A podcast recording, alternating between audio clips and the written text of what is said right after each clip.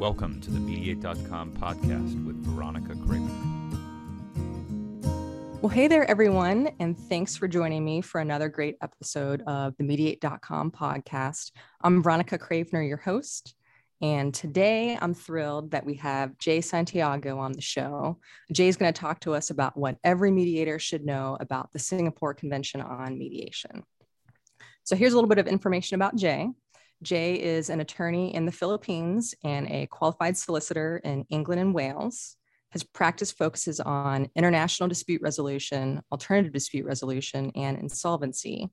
He's a member of the expert pool of Benchmark Chambers International and Benchmark International Mediation Center.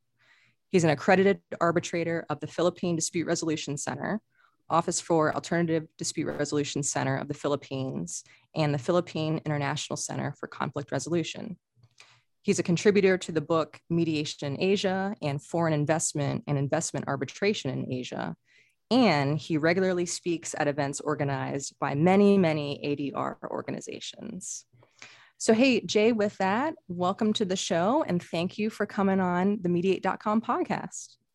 Hello, Veronica. Good evening to you, and thank you for for having me for for this podcast looking forward yeah. to our discussion. yeah, me too. Me too. And hey, I should say good morning to you. So I should share with our listeners. So you're in the Philippines right now. I'm in the United States right now. And there is a 12 hour time difference between the two of us, I believe, right? Right, and then I think the time zone difference is just perfect for you and I. I am a morning person, and I think uh, you got to finish all your stuff with your kids and being a, a mom, you know, all the entire day, and you have the evening all, all for yourself for this. I know, I know. This worked out perfectly because just as we are recording, my little one is uh, winding down and going to bed. So this worked out perfectly. I'm glad. I'm glad we were able to find a time that works for both of us. Great, great. All right. Well, cool. Well, let's get to it. So, I'll share with our listeners. So, um, I've never mediated any international commercial disputes before. And, you know, Jay was so kind to, to send me a bunch of information about the Singapore Convention on Mediation. And I was so excited to have you on the show because I think, you know, this is a really great topic, and um, I think every mediator should know at least a little bit about a lot of different areas. And so I know this is something that's new. And you know, Jay, I've heard you say it, and I've heard others say it that basically the Singapore Convention on Mediation sort of does for mediation what the New York Convention does for arbitration. So I'm just wondering, for those of us who aren't familiar with the Singapore Convention, can you tell us a little bit about it? All right. Um, well, thanks for that question, and thanks for comparing it to the New York Convention. Uh, just to just to make sure that the, you know the audience understands what the New York Convention is, um, allow me to just have a brief overview as well of the New York Convention. So the the New York Convention is the convention on the recognition and enforcement of foreign arbitral awards, and the New York Convention applies to the recognition and enforcement of um, um, as I mentioned, foreign arbitral awards. And that this really means that if there's an arbitral award that is seated in a foreign jurisdiction and, it, and then its recognition and enforcement is sought in another jurisdiction, then the courts of that jurisdiction where enforcement is sought is required to um, recognize and enforce that arbitral award. And for the longest time, um, the that has been the feature of international arbitration that um, parties uh, to a dispute find very helpful in um, cross-border disputes. Um, and this is really the enforcement mechanism that for them is really important. And for the longest time, that has been the problem for mediation. Um, because for mediation, um, if you have a mediated settlement agreement, sometimes you just really have to go to courts again and relitigate or go to another arbitration if there's an arbitration clause in your mediated settlement agreement. With the uh, Singapore Mediation Convention, um, or properly known as the United Convention on International Settlement, International Convention on um, settlement agreements resulting from mediation, then there is now a mechanism to enforce uh, uh, an international mediated settlement agreement broad. So that kind of fills in the gap on, on mediation. That has always been the problem with mediation before.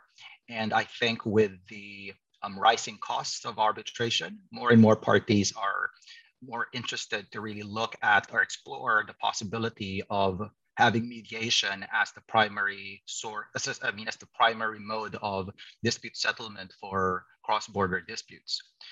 Um, I guess just a little more background to it. The Singapore Mediation Convention, or the Convention on International Settlement Agreements resulting from mediation, was first released for signature in August of 2019. So it's been um, more than two years now since it was released for signature. Now you ask whether it's now in force. Yes, it's now in force. Um, and it came into force when the third country um, ratified it.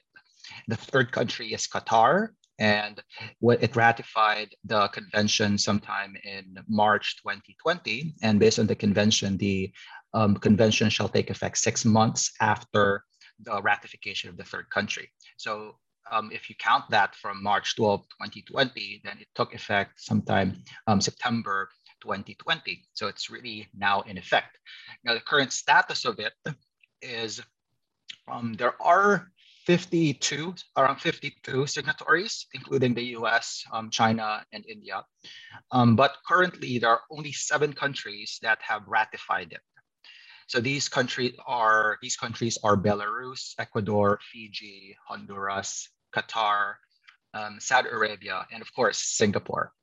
Um, so right now, it um, as I mentioned, there are a lot of countries that have signed it, around 52 countries, um, but only seven countries have rat ratified it. Uh, so potentially, we have you know, over 40 countries that are going to ratify this um, convention in the near future.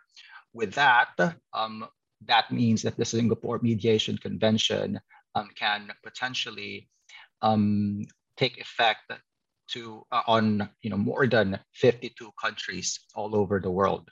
So if, if that happens, um, then I think mediation is gonna really just catapult into every in-house counsels or disputing parties list of preferred modes of dispute settlement mediation is, um, I think, perceived to be much, much cheaper and much, much faster than international arbitration. So yeah, very, very looking forward to you know what the mediation convention can do to the industry.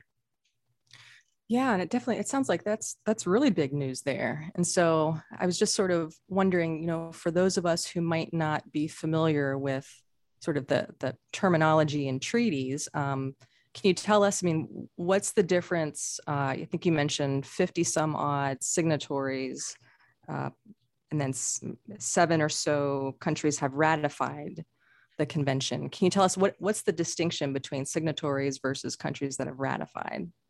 All right, the signatories are kind of just countries that say that we will um, we will commit to have this um, in effect in our country.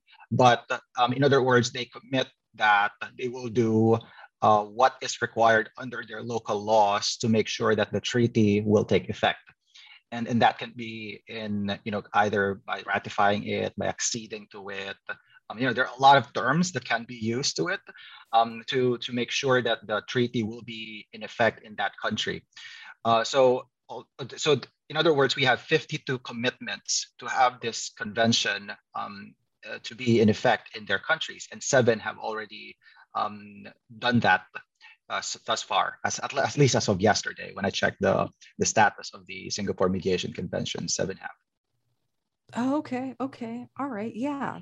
Well, thanks, thanks for that addition. And, and I wonder when the U.S. will will ratify it. Hopefully soon. yeah, I know, right? so right. i was i was curious too and I, I, know you mentioned so this is this is related to the um, uh, international settlement agreements resulting from mediation but i know mm-hmm. it's not just any type of international settlement agreements right like it's it's just for commercial disputes is that it international commercial disputes That's right. That's right. So that's something that I think we need to highlight here. The type of mediated settlement agreement that you can enforce under the Singapore Mediation Convention must be international in nature. It must be in writing and it should resolve a commercial dispute. Um, when we say international, it means that the place of business of at least two parties are from different states or if the parties are from the same places of business, then the place of the substantial performance should be different. Or if the place of business is the same, uh, the subject matter of the settlement agreement is most closely connected to another state. So, so that kind of satisfies the international requirement of the settlement agreement.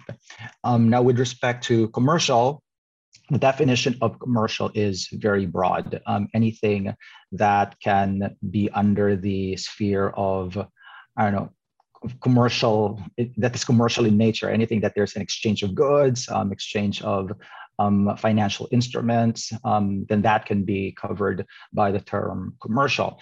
Um, I think what is also um, what oh yeah, a good way for us to understand uh, what commercial means is what is not covered by the Singapore Mediation Convention. And because we're talking about settlement agreements here that resulted from mediation, settlement ag- agreements that are enforceable as a judgment or as an arbitral award are not covered by the Singapore Mediation Convention. If your settlement agreement becomes a judgment or you know it was converted to an arbitral award, then certainly there are other mechanisms for enforcement. Um, if it's an arbitral award, then it can be uh, under the New York Convention. And if it's a judgment, then you can just enforce it um, as a foreign judgment in another jurisdiction, which has its own um, enforcement mechanism. Settlement agreements that have been approved um, by a court or concluded in the course of proceedings before a court are also not um, enforceable under the Singapore Mediation Convention. As um, I mentioned, the Singapore Mediation Convention only covers mediated settlement agreements that would that were um, result that were resulting from a mediation. So if the uh, in if the settlement agreement resulted from you know a court proceeding or um, something that was approved by a court, then it doesn't fall anymore under the Singapore Mediation Convention. Um, and because we said it should be commercial, settlement agreements concluded for personal, family, or household purposes um, or a consumer a consumer dispute, for instance, as well as settlement agreements resulting to oh, relating to um, family inheritance or employment law. They are not covered by the Singapore Mediation Convention. Um, and of course, if the settlement agreement is not international in nature, then it's not covered also by the Singapore Mediation Convention. Yeah, so all of that is really good. Is really good to know. Um, so I'm wondering, you know, I know your practice area focuses on international dispute resolution. And, you know, from what you're seeing in your practice, I mean, do you think as, you know, more and more countries ratify the convention, do you think you're going to see your clients switching from, you know, choosing arbitration as a way to resolve these international commercial disputes to going towards mediation because of the convention? Um, I, I think there is more curiosity as to going to mediation, certainly. Well, well, in the Philippines, even before the Singapore Mediation Convention, there's already um, a, a, an enforcement mechanism for, I mean, locally, there's an enforcement mechanism uh, for um, mediated settlement agreements. Um, we didn't need the Singapore Mediation Convention to enforce it. Um, all you do, all you need to do is just to go to a court and deposit the mediated settlement agreement. And in case of a breach of the settlement agreement, the other party can just go back to that court and request uh, summary proceedings for the enforcement of the um, mediated settlement agreement, and there's no need to relitigate everything or go to arbitration or to commence another um, case.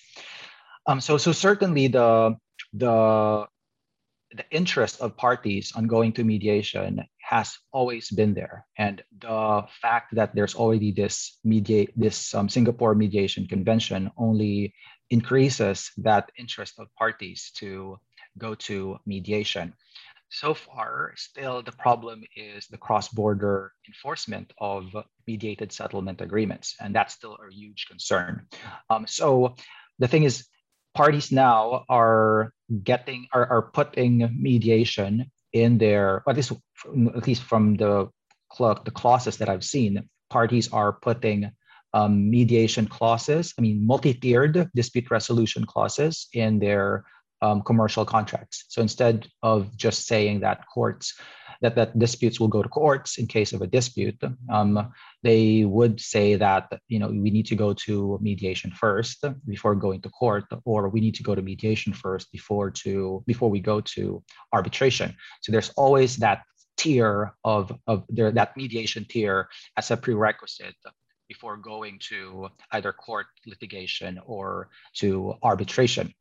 And that really, um, even without the Singapore Mediation Convention, the fact that parties are already including uh, these mediation tiers in their dispute resolution clauses um, is already something that is, um, I think, a, a, good development for, for mediators.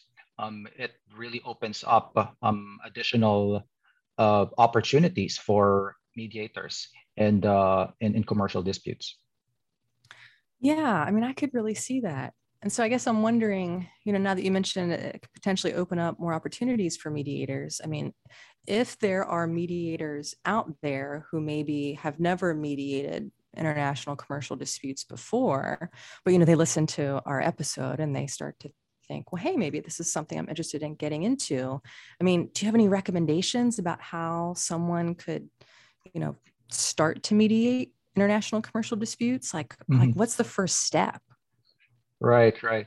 Well, um, well, if you're already a mediator, I would assume that a mediator already knows their stuff, right? So um, their continuous uh, develop, I mean, professional development is there. So um, I think learning about the Singapore Mediation Convention is is one of the first steps that one should do um, if you are already thinking of expanding your practice to international commercial disputes. Um, that's one thing. And there are plenty of resources in the internet as to you know what as to to know what the Singapore Mediation Convention is. Um, the next thing is also expanding your your network. Um, if your network is very local, then what are the chances that you will get um, you know cases that involve international disputes? Um, what one can do can be you know getting out of your own jurisdiction and trying to reach out and network to other jurisdictions. The this APAC region is full of I'm not saying full of disputes, but it's a, it's a, it's an area where it's an area where um, development is really really quick, really fast. And as we know, if if there is a lot of development in an area, chances of disputes are also high. And um, and I think the Asia Pacific region is one of those areas where there's really a lot of developments going on. And and it's no wonder that a lot of mediation centers and arbitral institutions have set up shop in, in that area. For instance, the ICC, um, and maybe just note that these arbitral institutions also provide mediation services. Um, so they're not just um, you know focused on arbitration. Um, you know, the ICC has opened its office in Hong Kong in around 2008, and around what three or four years ago, they also opened an office in Singapore. The fact that this institution already had um, an office in Asia and then they just opened up another one in Asia really shows the demand, the huge demand for um, dispute resolution services in, in Asia. And if you look at the most preferred arbitral institutions in the world, you'll find that the HKIAC, the Hong Kong International Arbitration Center, and um, the Singapore International Arbitration Center are among the most preferred in the top five. I think in the top three, if I'm not mistaken. Um, I think Singapore and Hong Kong are the top choices for dispute resolution um, in, in Asia. And, and this also mirrors the, um, the increase of ADR institutions in China. It, before it used to be just CIETAC, which is the more well-known um, arbitral ADR institution there, but now um, each major city already has its own ADR center. Um, so, and, and, not just in in in China, the if you look at the various ASEAN jurisdictions, there the there are additional, there are more and more ADR institutions that are being established. Um, for instance, in the Philippines, we used to have the Philippine Dispute Resolution Center um, only, but recently there was another institution, the Philippine International Center for Conflict Resolution, that was also established. In Thailand, there used to be one local um, arbitral uh, institution, but now they also set up the Thailand Arbitration Center. Uh, so the, the growth in the in this region is an opportunity for practitioners from outside this region to you know reach out to this region and you know have a look at you know what they can offer to to users um, potential mediation arbitration parties in in the region. And you, how do you now reach out? I mean it's really it's not that difficult, I guess. But uh, it's really just um, you know communicating to them, telling them your intention that you are this um, mediator with experience in these types of disputes, and asking if you can be accredited and asking for accreditation requirements in these institutions. And and if you submit you know the relevant requirements, then you can be accredited by these institutions. Or if you don't want to reach out, or maybe in addition also to reaching out to arbitral institutions, you can also reach out to um, arbitration and ADR organizations in the region. The Chartered Institute of Arbitrators also has a very good mediation practice in, in the area. So, you know, reaching out to these organizations would you know, expand your network and at the same time give you an opportunity to learn more about the practice in, in the region. And with that type of cross-border practice, then I think your, I mean, the chances of you getting international disputes in the future would be higher. Yeah, those are all really great pointers. Thank you for mentioning those. So, you know, one more thing I'm, I'm really curious to get your perspective on. So, uh, like I said at the beginning of the episode, you were so kind to send me some information so I could I could prep for this episode. And so, in one of the videos that I was watching, so it talked about how at the Singapore Convention, there's um, grounds for refusing to enforce the settlement under the convention, and it talked about how one of those grounds was for, and I'm paraphrasing, but essentially I understood it to be like mediator misconduct, right? Mm. And, and, it also kind of pointed out how, but at the same time, there's no uh, universal code of conduct for mediators. So I guess as we, you know, kind of talk about, um, I guess the rolling out of, of the implementation of the convention in different countries around the world, I mean, do you think something like that is maybe like an opportunity for the mediation community to like start talking about some universal standards for like code of conduct or kind of what are your thoughts hmm. I, I think it's it would be good to have um, a universal code of conduct for mediators um, um, universal in a sense that perhaps there can be a model um, a model mediation code for mediators that I think institutions or organizations can adopt and tweak for their own purposes. And I know I only see this because um, mediation is very culture specific also. And I, I, think it's difficult to have a universal one, but maybe if we have a model um, code of conduct, that is something that parties can then tailor for their own use in their own region.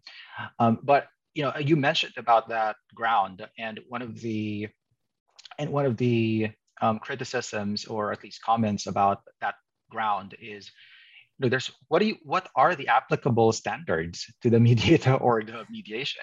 Um, what are the what are those applicable standards? What are you talking about? Um, well there, there are applicable there are standards out there and these standards can be found in mediation laws and these can be found by oh, this, these can be found being imposed by various mediation associations. There are standards that are imposed by mediation institutions or ADR institutions, and there are standards found in the applicable mediation rules. Uh, so it's really to make sure that I think for me personally, uh, as a practitioner, to make sure that a mediated settlement agreement will not be refused enforcement on this ground that there was a serious breach by the mediator of standards applicable to the mediator or the mediation, it would it should be. I, I think it is prudent to include in the mediation agreement or even in the settlement agreement the applicable mediation standards to the mediation. So it's just really making sure that it's very clear from the beginning what the applicable standards are. It doesn't have to be something universal, but again, the parties and also their counsels, if they're being assisted by counsel, and of course, the mediator should be very mindful of indicating somewhere in the records, and as I said, most preferably in the mediation agreement or in the settlement agreement, indicating the applicable standards to the mediator or the mediation. Yeah, that makes sense. That makes sense. Well, thank you for that.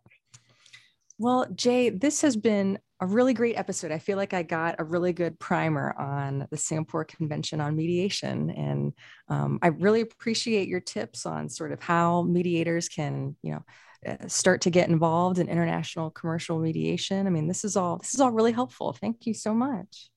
I think it's a good time for the mediation community to take this opportunity to um, I guess, build up their profile, build up their experience to make sure that when the opportunity arises uh, in, in, view of the adoption of the um, Singapore Mediation Convention, then you know you are ready for these types of, of disputes. Um, it's uh, I'm really hoping and, and I really think that this convention will um, will be similar to the effect that the New York Convention has made to the arbitration community. Uh, and it's only really a matter of time until that happens. Very cool. Very cool. Well, hey, Jay, how can others learn more about your work or connect with you if they want to continue the conversation after this episode? All right. Well, thanks for asking that. um, of course, I'd, I'd love to continue this collaboration um, with you. Um, hopefully, in the future, we can also have a chat. And when things are, are better, I hope to visit you also um, in the US, hopefully. And um, I hope to also meet more um, mediation practitioners, get to know more mediation practitioners from your side of the globe. Um, I recently started working for a tech company to focus more on the tech industry. However, I am still very active in the ADR community and I still continue my ADR practice, including um, acting as an arbitrator and as a mediator. Um, I constantly am working with various ADR organizations in the Philippines and the Asia Pacific region, including the Chartered Institute of Arbitrators, the Asian Institute for Alternative Dispute Resolution, the Hong Kong International Arbitration Center, the Thailand Arbitration Center, the Asian International Arbitration Center, and as you mentioned earlier, with the Philippine Dispute Resolution Center, the Philippine International Center for Conflict Resolution, and the Philippine Institute of Arbitrators. Um, and if they want to connect with me and learn more about these organizations, um, then you know, please feel free to add me on LinkedIn. You can just search for my name, J. Patrick Santiago, on LinkedIn, and if you don't have a LinkedIn profile, I think you should have one. but if you don't, if you really don't want to have a LinkedIn profile and still want to connect, please feel free to email me at jsantiago. That's J A Y Santiago at jaysantiago.net. Awesome, awesome, and that's a good reminder for me. Um, when we finish this recording, I'm going to go send you a LinkedIn connection request. all right, I'll be waiting for it and I'll accept it immediately. all right, all right, sounds good. Well, hey Jay, it has been so nice to meet you, and uh, I'm so happy that we were able to connect and and do this episode. I really appreciate it. Thank you, Veronica, for this um, opportunity to also, um, I guess, and tell more people about the Singapore Mediation Convention um, and also about our practice here, my practice here in, in the Asia Pacific. Um, I hope to uh, still have future collaborations with you or your, your, or your organization or any of your listeners in the future. Yeah, absolutely. Absolutely. All right. Well, cool. All right, friends. Well, that wraps up another great episode of the Mediate.com podcast. We'll talk to you next time. This podcast was brought to you by Mediate.com. For more information about Mediate.com's programs and content, please visit our website at www.mediate.com.